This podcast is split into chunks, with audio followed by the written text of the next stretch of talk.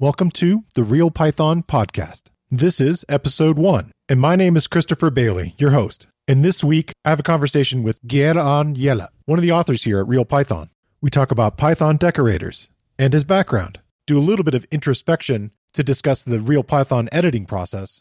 Then we talk about some of the articles he's written for the site and touch on his talk at PyCon last year. One programming note in this episode, we discuss PyCon US 2020. The episode was recorded at an earlier date, and at this moment, PyCon US 2020 is looking at its options for rescheduling or a potential cancellation. I'll continue to give you additional updates on PyCon US in upcoming episodes as we find out more information. And now, here's episode one. So let's get started.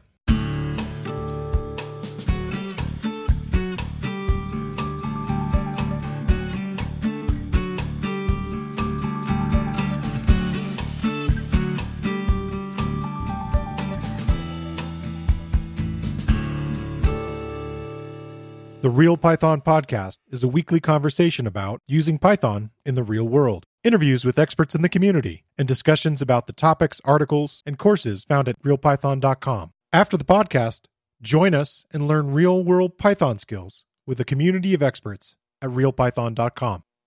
Hey, welcome to the podcast. So, where are you joining me from? I'm in Oslo, in Norway. So, on the other side of the planet, I'm here in Colorado. Mhm. Where it's currently snowing. We were talking earlier about weather. Right, yeah, I'm kind of envious of your snow, but we'll we'll probably get some here as well. Why don't you start off by telling us a little bit about how you got involved with Python and then eventually real Python? Right, um, yeah. So if I'm kind of going all, the way back first for some background, I uh, have been coding essentially forever because my dad got a Commodore 64 when I was a young boy, and uh, I think he just wanted to play games on it. But I figured I could do a little bit of basic on it, and then I kind of got coding when I was like eight, nine years old, which was has been a big gift to kind of have that possibility. And uh, then uh, I had a brief interaction with Python at a summer internship about 20 years ago now, I guess. But that was Python 1.6, I believe. And Wow. for some reason, I think it, it seemed complicated. I don't know why. Uh, but I think it was just that sort of like the lack of structure that I was used to at the time from Java and these kind of things. You kind of had the, the main entry point and so on. So I put it aside for many years. And then 2012, I think I kind of got a little bit back into it and was totally blown away by how quick and easy it was to write. I think the first project was a small parser that we wanted to essentially create a report, PDF report uh, from something. And it was, uh, I kind of set aside this would take a long time, but then in two hours and we were done. And it's kind of, oh, that's it. This is fantastic. Nice. Um, so then I've kind of been uh, using it more and more. And I changed jobs back in 2014. I started working for the Norwegian Mapping Authority. And uh, they're kind of getting into an old project that was using Fortran, but we were then uh, essentially started re- rewriting it and started using Python for that. So then I really got deep into Python and we did uh, all kinds of stuff from compiling some Fortran to stuff we could read from Python. Uh, so essentially got Fortran into Python modules in a sense. And uh, then doing a lot of the NumPy work to kind of get this thing to, to run around. That gave me a lot of experience with Python, which was really cool. And I just get got to love it more and more. Yeah, it's nice to be able to convert something that's already existing and Yeah. have a direction you're you're headed in. And is is the company using any Fortran anymore? Uh, at least for this project, we're pure Python now. So, and it, uh, uh, so, so that was very nice. It kind of got rid of essentially 200,000 lines of Fortran code or something like this. Wow. Into something that's, That's a lot. That's a lot, lot, lot. into something that's much easier to handle in Python. So that, that was a fun project to work on. Then I guess it's about two years ago now. Yeah, early 2018. Uh, I heard uh, Dan uh, Bader was on the, think it was the Python Bytes podcast, where he announced that he had, uh, or mentioned that he had kind of taken over the Real Python website. And I already knew Dan a little bit from his newsletters. And then in one of the newsletters, essentially said, uh, Do you want to write for us? Send me a note. And uh, I did send a quick note and uh, got an answer and essentially got uh, what, we typically do for uh, people coming in as authors is giving them a trial article to write. So that's kind of your how to get into the team. So I picked an article about pathlib which is this uh, very nice uh, library for working with paths. And yeah. I guess it came in in python 3.4 so it's starting to become quite solid one. And i hadn't used it too much then but i figured this would be a good exercise in getting to know the library and, and so on. I just had a few experiences with which were very good. Then i was kind of working through that article and i remember i was actually on uh, in a cabin in the mountains in uh, actually northern Sweden. Um, when I got a message from Dan saying that uh, he really liked the article and welcomed me on, on board the team, so that was that was fun. Uh, so since then, I've guess I've written something like seven or eight articles by now. Oh, that's great. Gotten to write quite a few articles, and then now I'm also been working on the team, uh, uh doing tech reviews for other articles. So essentially, I guess we should at some point explain the whole publishing pipeline with you. Yeah, what's the the pipeline look like? You know, where does tech review fit in? so it, it started when when I first uh, wrote the first article. Uh, that was quite early, so uh, it was essentially Dan was reviewing my article, giving some notes, and we were back and forth a little bit. But since then, it's kind of grown a lot and uh, set up a, a full pipeline.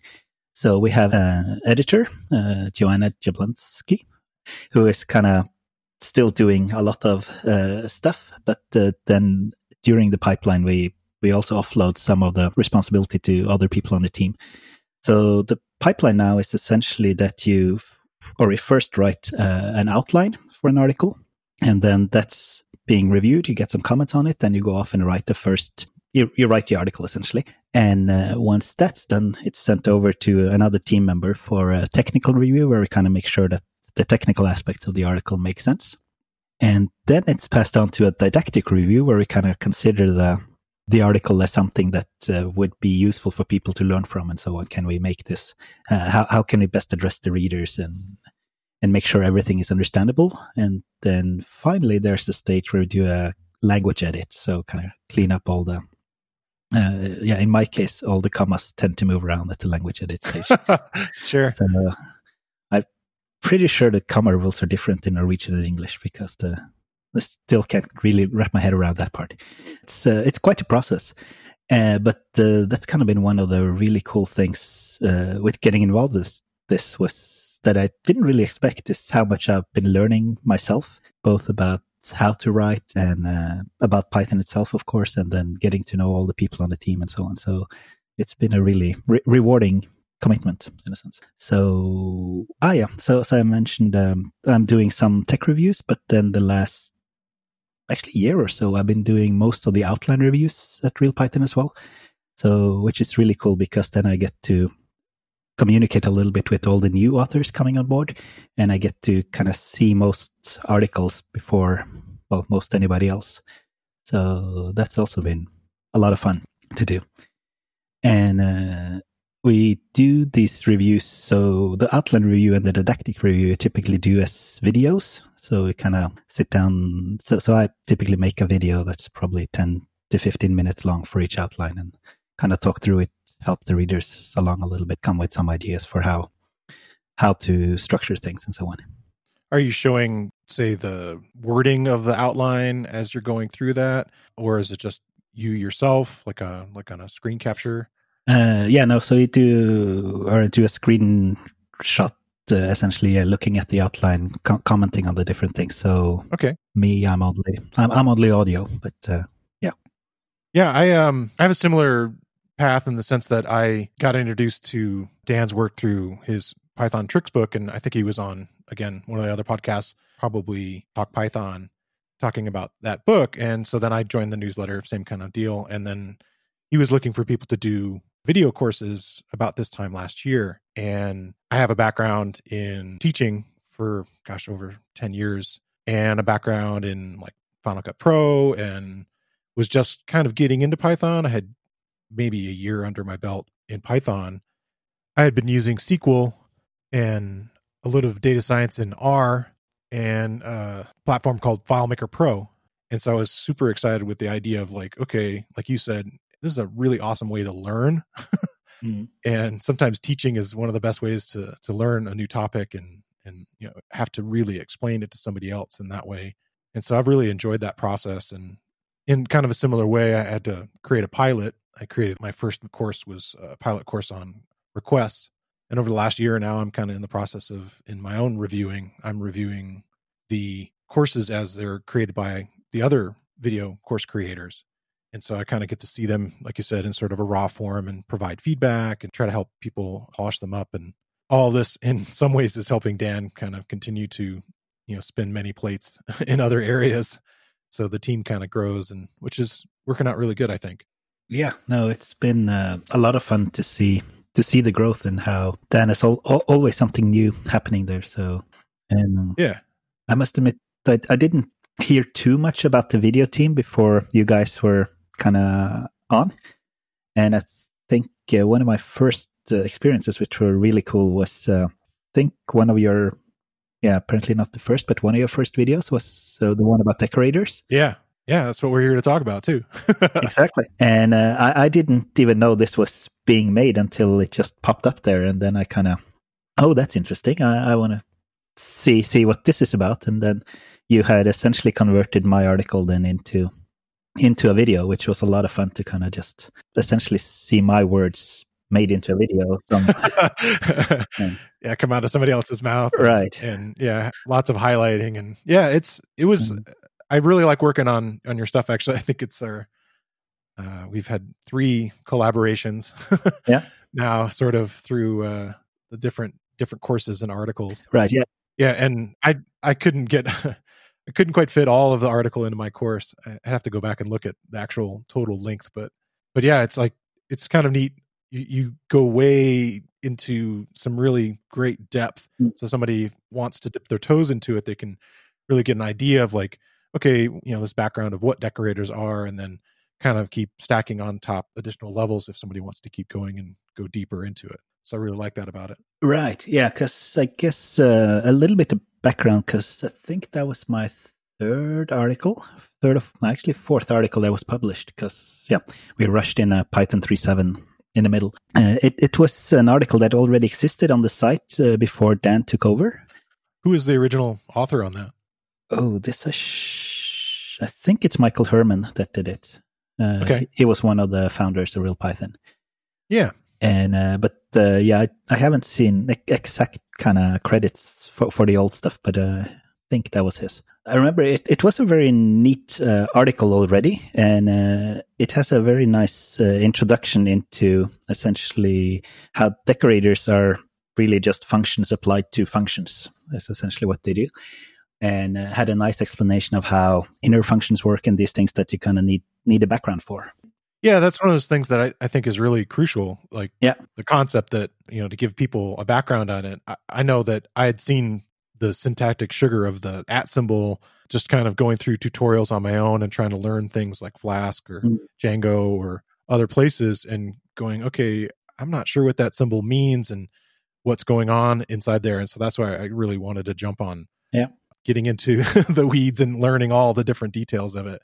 So yeah, because uh, I guess dec- decorators are this kind of interesting feature where they they feel to some extent natural in that you can kind of understand what they mean. For instance, if you have a say a property inside of a class, there's just this word saying property on top of it, so it thinks okay, this is probably a property. Or with the Flask, I guess you have the login required decorator that kind of just sits atop there, so it kind of makes sense what it's supposed to do, but how it technically works is is a whole other story, right? Yeah, it's such a neat tool to be able to reuse code and not not have to in the case of some of the examples given in the tutorial where you're going in and showing a reusability of something like a logger mm. or uh, timing functions or slowing down code i think that's really really powerful yeah. but i actually thought about the other day i was a little confused on a topic myself again having not had as much time in it i'm been reviewing a lot of courses that are about object oriented stuff lately and I really wondered about that property decorator and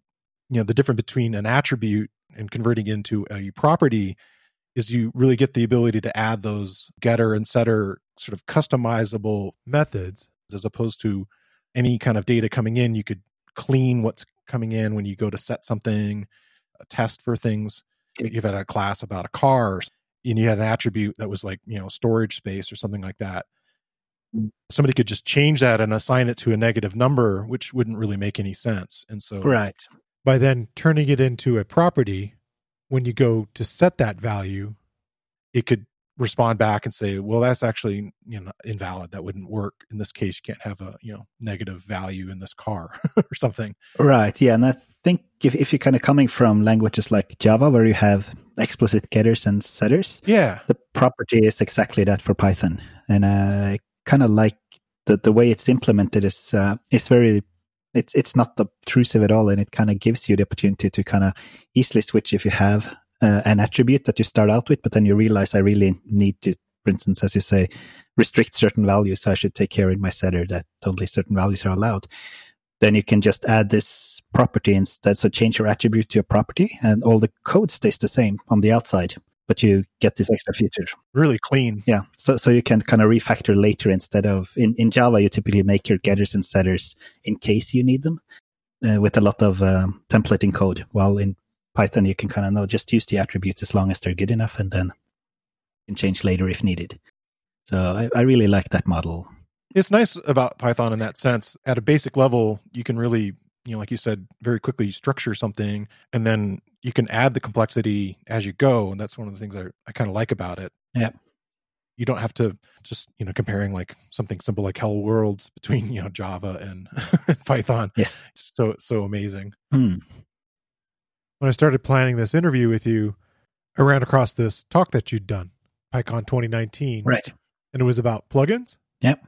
You want to go over what you were talking about there? Uh, yes. So this is essentially uh, something that I kind of worked out a little bit for myself, but kind of, kind of like probably too too too much uh, to abstract code a little bit out and uh, and essentially or especially things like keeping uh, things that should be configurable outside of the code itself so I can easily change them. And um, one thing uh, that I kind of ended up doing in many of my projects is that, say, I want to run, want to test different models, for instance. So currently I'm working on a, a soccer app and I want to do different models for modeling, uh, modeling a shot.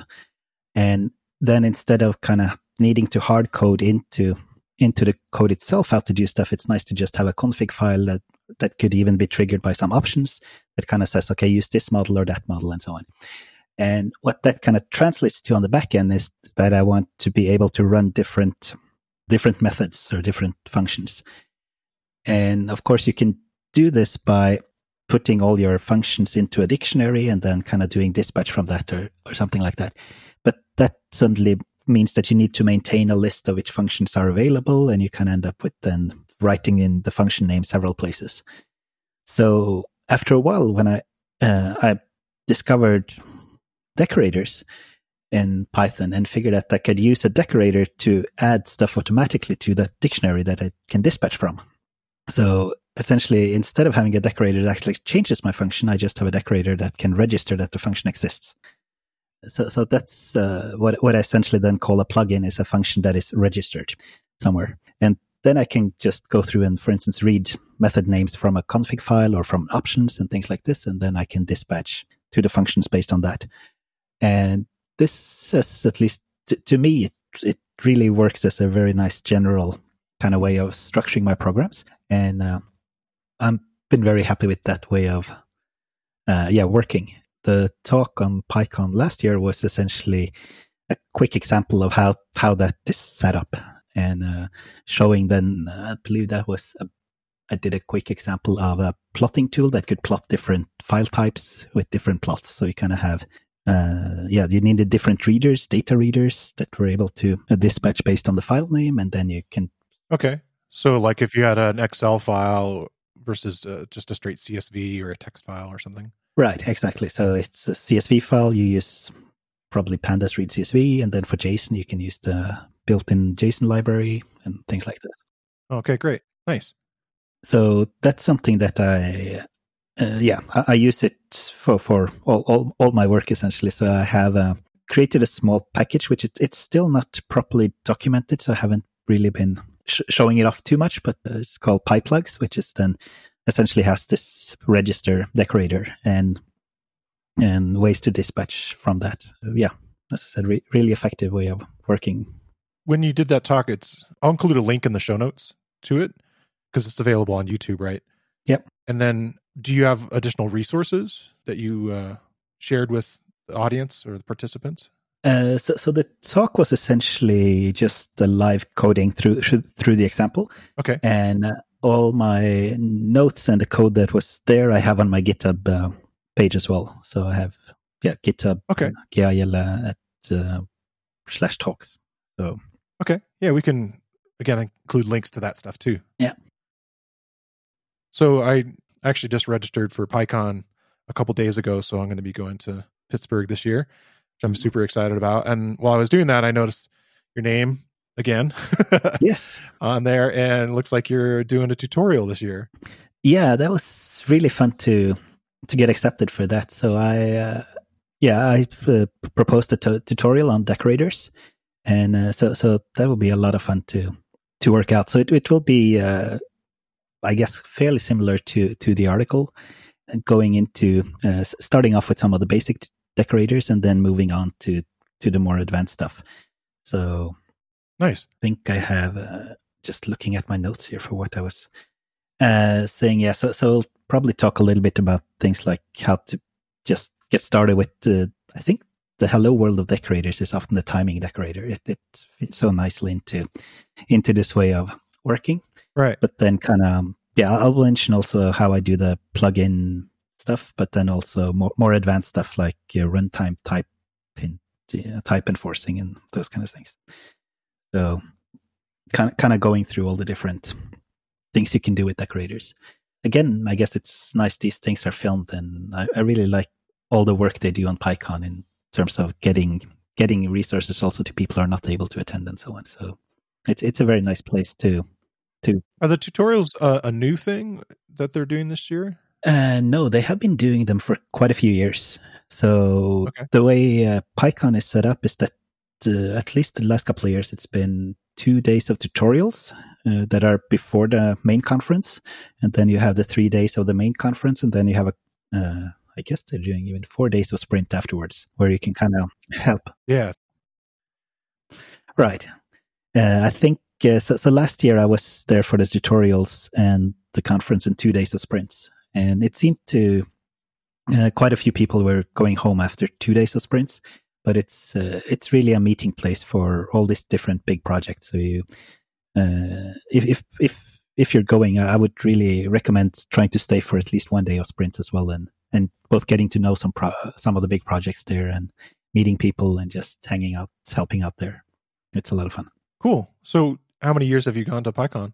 Uh, PyCon US was my first time. Yes, uh, last year. Yeah and uh, partly well i live in norway so it's it's a long travel to go there. Sure. And um, so so i've mostly been going to uh, my, my kind of go-to conference that i've been going to now five six years is euroscipy the european scientific python conference which is a, also a, a, really nice it's it's a much smaller conference a couple of hundred people but uh, it's it's a really nice kind of meeting place. And now that i've been going there for some years you meet lots of friends every time and so on but it also has the uh, kind of the same structure with tutorials and main conference and sprint, although just one day of sprint and so on.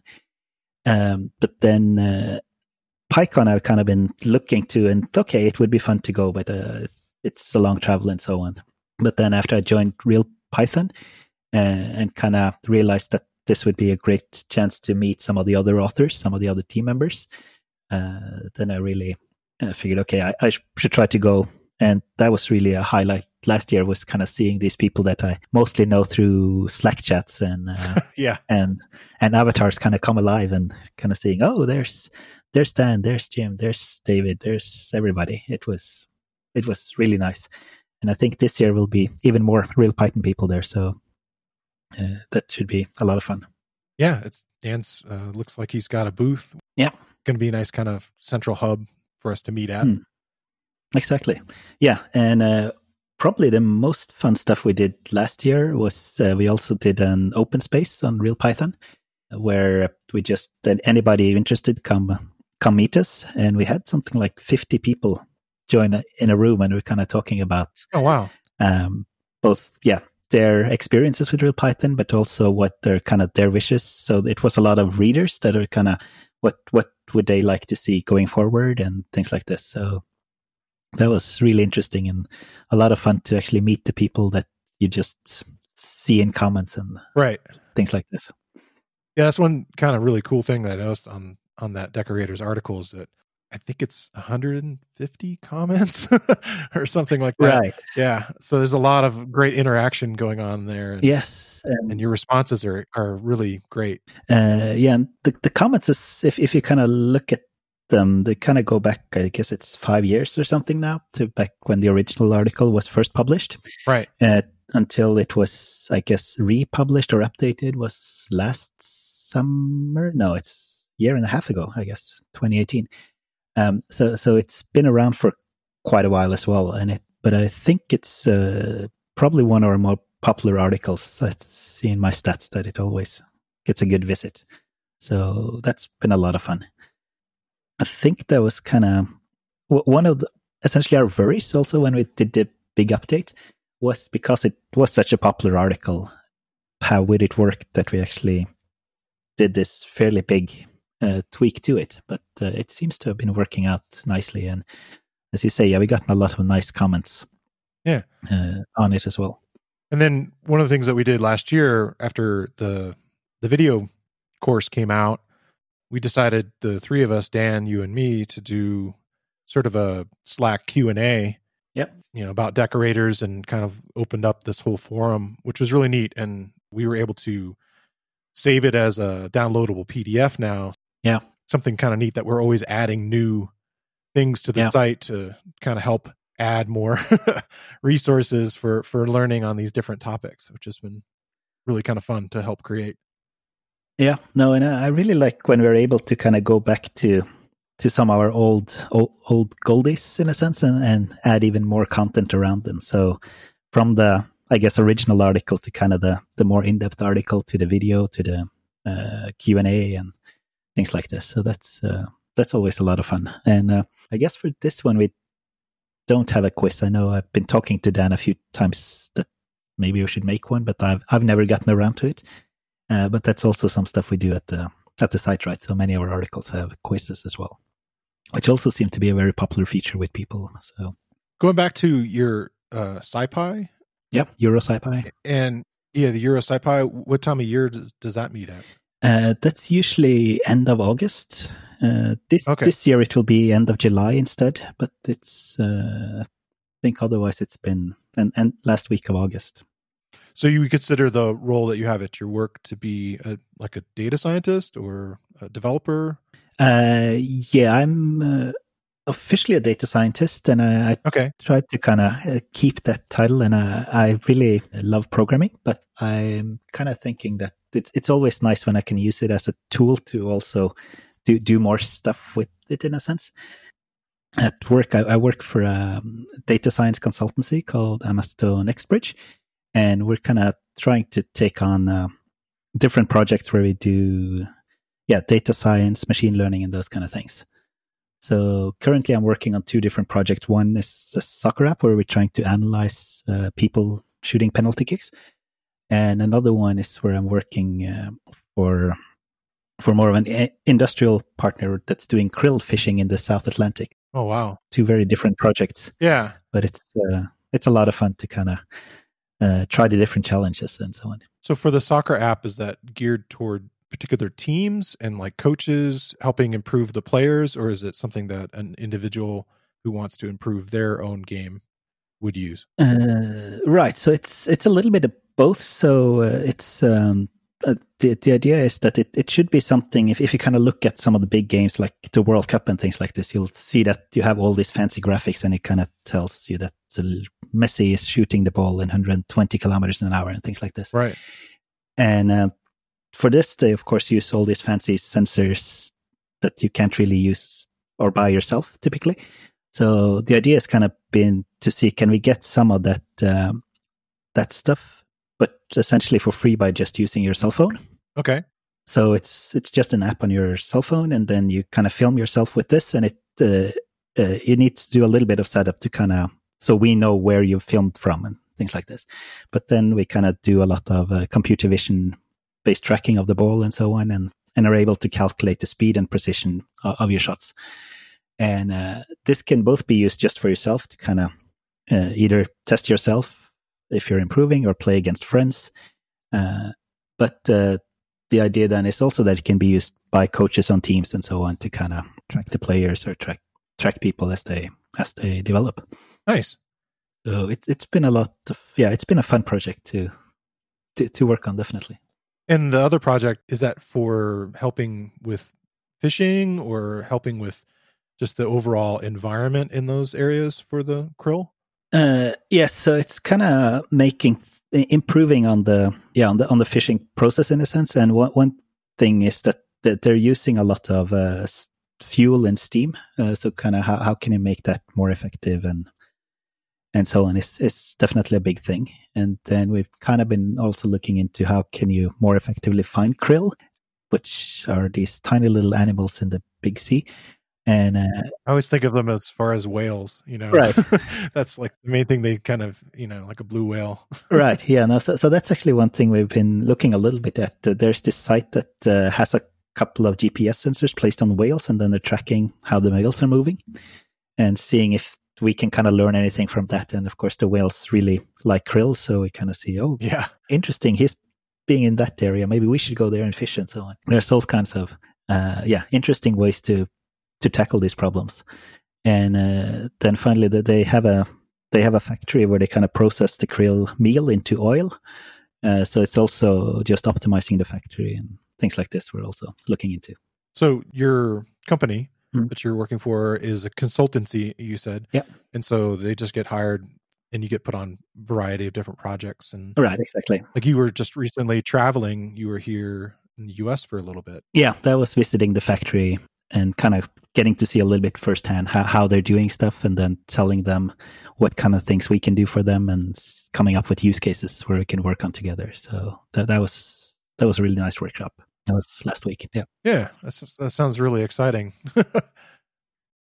We touched on it briefly about how people that are getting into Python programming mm-hmm. have seen decorators in use, right, and don't really have an idea of really what's kind of going on behind the scenes, yep. and maybe are just you know repeating the code.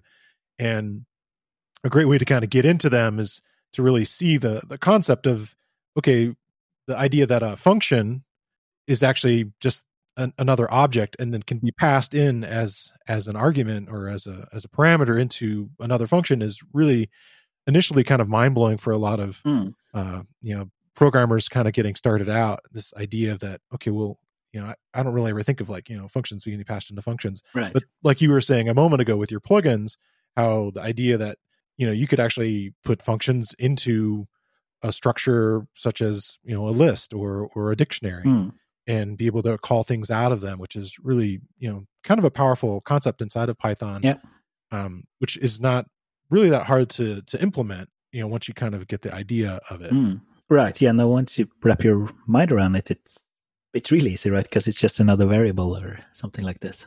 But getting wrapping your mind around it is not necessarily trivial depending a little bit on your background i guess but yeah and so the idea that you could have this you know pre-built function i guess there's some of them that like we talked about property mm. um as a decorator that comes, you know, in the Python language itself. Yep.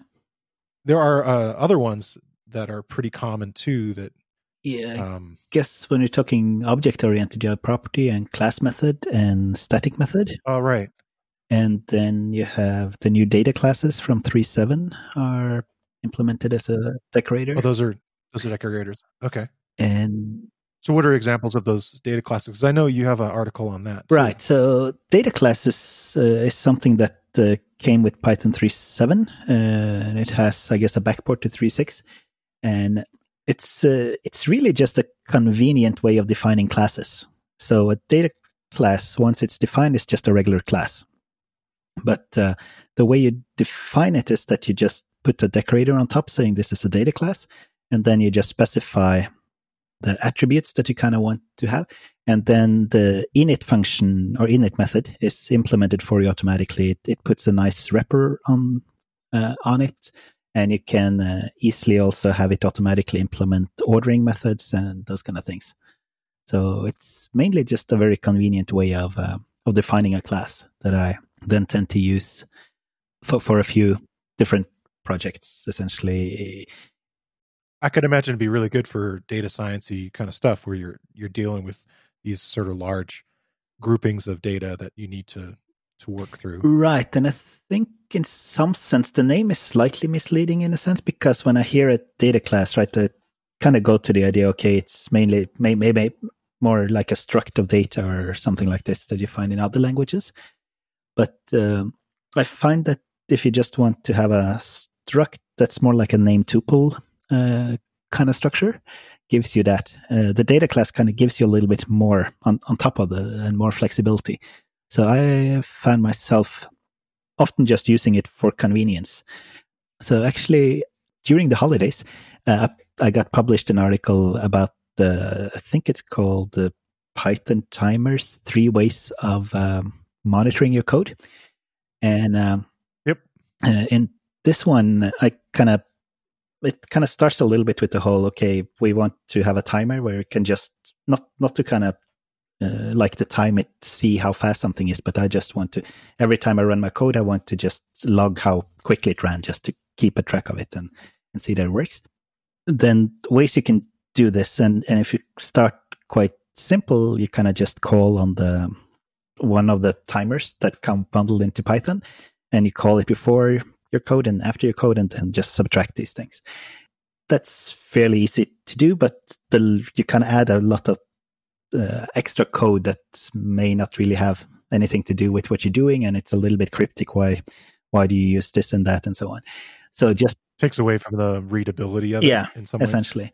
So just wrapping this into a class that uh, I just call timer and then have a start and a stop on the timer just makes everything more readable. It's still the exact same lines essentially you need to do, but uh, you get something that's more readable. And uh, nice. And then if uh, for this class, if instead of using a regular class, just throw the data class uh, decorator on top of it, you you get something that's very readable as well because then you get the wrapper implemented for free, for instance, and you you don't need to do the boilerplate stuff in the init method and so on. So that also just uh, helps with implementation. Then uh, you can kind of realize that okay, I often do this timer start, timer end, and then some block in between, and that's really what's called the context in Python. That you have something, some block that you want to kind of tag with something. So then we implemented the timer as a context manager as well, uh, so that uh, your class can be used in this context settings where you can do with and then timer and then colon and then you kind of have your block that you want to time and then you don't need to do the start stop thing. Then it just times the blocks of code instead. And again, this is something that was quite easy to add to the class. Then we, we also quickly added uh, decorator functionality to the class. So it can also be used as a decorator. So you can just uh, put it on top of a function that you have, and then it, that function will always be timed when you when you run it. So kind of neat neat way of how, in the end, it kind of ends up being what 30 40 lines of code it's it's very short but it kind of shows off then both classes data classes context managers and decorators together in one in one. Uh, it ties together a lot of your articles. Right. So so that one was a lot of fun to to kind of put together and it felt a little bit different from the other ones where we kind of go for instance in depth on the python decorator where it, it just kind of tells you enough to be dangerous in a sense with decorators and context managers and classes and so on. Right, right. And uh, I'm kind of half joking because about, about uh, we, we made this the code available on PyPI so you can uh, install it yourself. Just pip install codetiming, it's called. And uh, it's then essentially this 40 lines of code that has a 10,000 word documentation article to it. So it's kinda, it's probably the most documented code on PyPI, I guess. There you go. Get get more of the of you know the why, right, and the implementation and all that. I get a lot of good background, so that's good.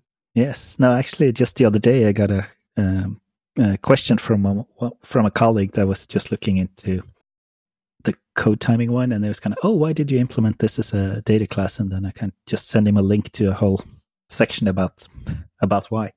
So it's quite useful. Yeah, it's nice. One of the things that I wanted to develop as we continue this podcast is to kind of get an idea of things that my guests are excited about that they're currently, you know, either packages or projects they're work, working with, or even events or things that are happening in the Python world. What are some things that you're currently excited about in the world of Python? Well, one thing I, I, at least want to plug it's it's not nothing new at all, but uh, the uh, I, always use the IPython REPL when I work with stuff. Just kind of it, it kind of I guess was the start of the whole Jupyter project and things like this. So it, it's very closely tied to that one. Uh, but I find it it's definitely a huge improvement over the usual Python REPL. What are what are the things you like about it? So yeah, so so a few kind of obvious things. It kind of gives you much better uh, of the tab completion history and those kind of things. Uh, when you're exploring stuff um, interactively, all the output is saved in variables, so you can kind of easily go back to your through through your historical output and just get some data from it. Nice. And um, and the help uh, help is easily available that you can just type anything and put on a question mark and you'll get the help text for it. Or if you do double question mark, you get the implementation of the method that you're looking at. So when you're kind of exploring uh, different packages, it's it's quite powerful. Yeah, I use um, in my uh, courses a REPL replacement that Dan suggested to me, which is called BPython. Yeah. And has a lot of similar uh, functionality. It has a you know history and other stuff, but you can just you know put a dot in when you're typing in the REPL, and it'll give you the, the methods mm. or attributes or whatever and then also uh, it will you know show a lot of the documentation as you're typing and Yep. It's probably the most common question I get asked about my courses. Yes, I've seen those. What is that? Exactly. yeah, we should probably just do a video of about the different REPLs and yeah, I think maybe you know, like if there, I don't know if there's like an article coming out soon, but uh, maybe I would just do a standalone video series that just shows like, okay, these are the different choices you have and how to implement them. Yeah, because there are just you know beyond just the the straightforward thing. And I agree that you know, and sometimes when you're working inside of a Jupyter notebook, uh, having done a little bit of data science at a previous job, is that something I really miss is that interactivity of like, okay, well, what can this thing do, and, and yeah. not giving you some of that autocomplete and and so forth. So right, um, yeah, so it's, it's very nice. Essentially, the REPL that's kind of running the Jupyter. So if you've done anything with Jupyter, you'll feel right at home on, inside of IPython. And uh, the the way I actually use it whenever I'm developing, uh, which I haven't seen too many other people do, but it, it's kind of like using breakpoints and debuggers and so on. But instead of adding a debugger, I typically just uh, say I want to implement a function, and I just add in the def my function name parameters, and then uh, inside of there, I import IPython and do IPython.embed.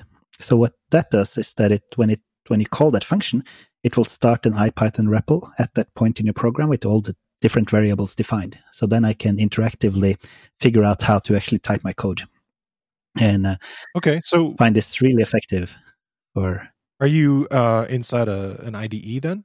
Uh, I, I usually just run everything from the terminal, but uh, if you're running okay. inside a terminal in an IDE, then you it, it should work more or less the same. Okay. And because uh, th- then I can end up just implementing my uh, my function interactively, and then once I have everything there, uh, IPython kind of has these special commands that are not Python commands, but uh, just helps you out in the REPL. So one of them is history.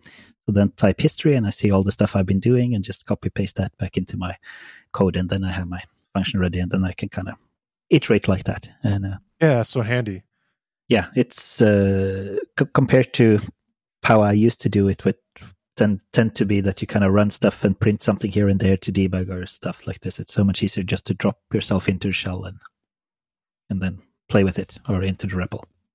Yeah, the thing I'm super excited about right now is I was trying to get the uh, Raspberry Pi 4 when it yeah. saw it came out in the summer and instantly it was sold out. You know, the idea of it, it has two different video outputs that can be you know, drive, you know, two 4K monitors on this tiny little board. It has four gigabytes of RAM now. Okay, that's cool. And uh, it's drastically faster, so you have to actually like get like a fan and other stuff for it, depending on the types of thing you're going to use it for. Mm.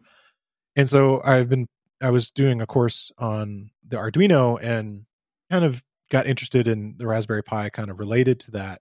And then I was helping out somebody through the comments. And I, so I said, all right, well, let me just set this thing up and do, do Python in it.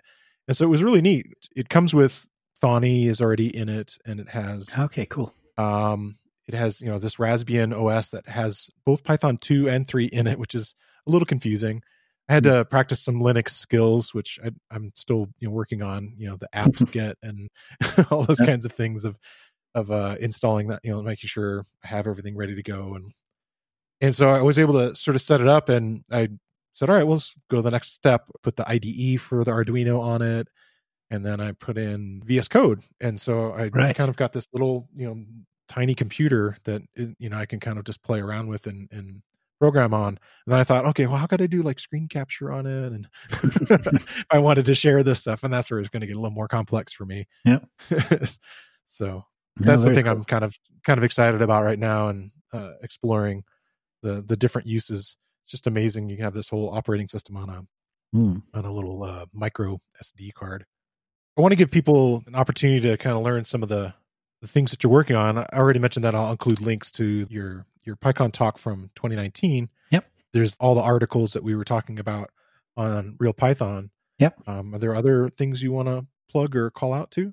Uh, yeah, no. So uh, I guess in addition to that, I have a few uh, PyPI packages that I have mainly been working on for uh, because I find them useful. Uh, but so one one is the PyPlugs that we mentioned already. In connection to that, I also have one called PyConfs, which is kind of for dealing with configuration files. So they kind of play very uh, nicely together with the way I kind of tend to structure things. So the PyConfs package, it's, it's essentially a wrapper around the, the different configuration formats. So it can read TOML files and INI files and JSON files and YAML files and so on, and kind of get them everything into into a common interface. Uh, so, so that's one thing I've been playing a little bit with recently.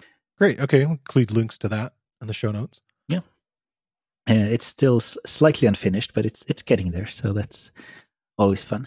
Yeah, just going back to what you mentioned earlier, I'm really looking forward to the PyCon conference and both getting to meet people there, but also having a chance to to run the decorators tutorial. I think should be a lot of fun.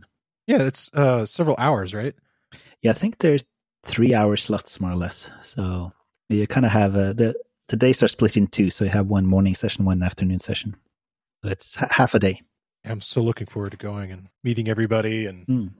getting a chance to talk to all the people that are, you know, like you said, the people that visit the site. And Yes, and uh, that that's one thing. If we t- talk a little bit more about Real Python, that's been really cool. The last, yeah, I don't even know how how long, but half a year, year or so, is the Real Python community that's kind of has been built up. yeah, if people want to join, if you'd like to not only get access to all the 300 articles that are on or more that are on Real Python, but also you get access to, gosh, there's like over 700, 800 lessons now that are available as video there. You get access to the Slack Right. yeah it, it's a really neat community you get to join the our you know Yes. this sort of the real python members slack community and there you can ask coding questions introduce yourself and meet other people from all over the world that's one of the other amazing things about real python is it's such a, a wide ranging community we have Yes. you know And So- uh, yeah, so uh, on the community and especially the Slack, as you say, I think it's it's a really nice place to hang out and just see all the stuff that people are doing there. And we've had uh, members that have kind of started out asking questions, and then they go on to publish uh, great packages on PyPI and things like this. It's it's really fun to see see everything that people come up with and all the different things people are doing there. So that's one thing I really enjoy as well. yeah it's super positive too which you know sometimes you get out in the open web and Mm. are asking questions and people are not always as uh, kind so Right. Yeah, no, it's definitely a, it's a fun place to hang out. all right well i want to thank you for for joining me on this initial episode here of the real python podcast My pleasure. It's been a lot of fun to to talk and hang out. yeah i know that we can have much more further conversations about some of the other topics uh, even the ones that we've worked on together like what what was new in python 3.8 was Right. really great and another area that's sort of shrouded in mystery sometimes which is the whole area of type checking Yes. in in python so I think those would be great conversations to have Mm, uh, further on down the road. sounds fun. All right. Well, thanks again. Thank you. I want to thank Geir Arne for talking with me, and I want to thank you for listening to the Real Python podcast. Make sure that you subscribe to the podcast in your favorite podcast player. And if you like the show, leave us a five star rating and a review.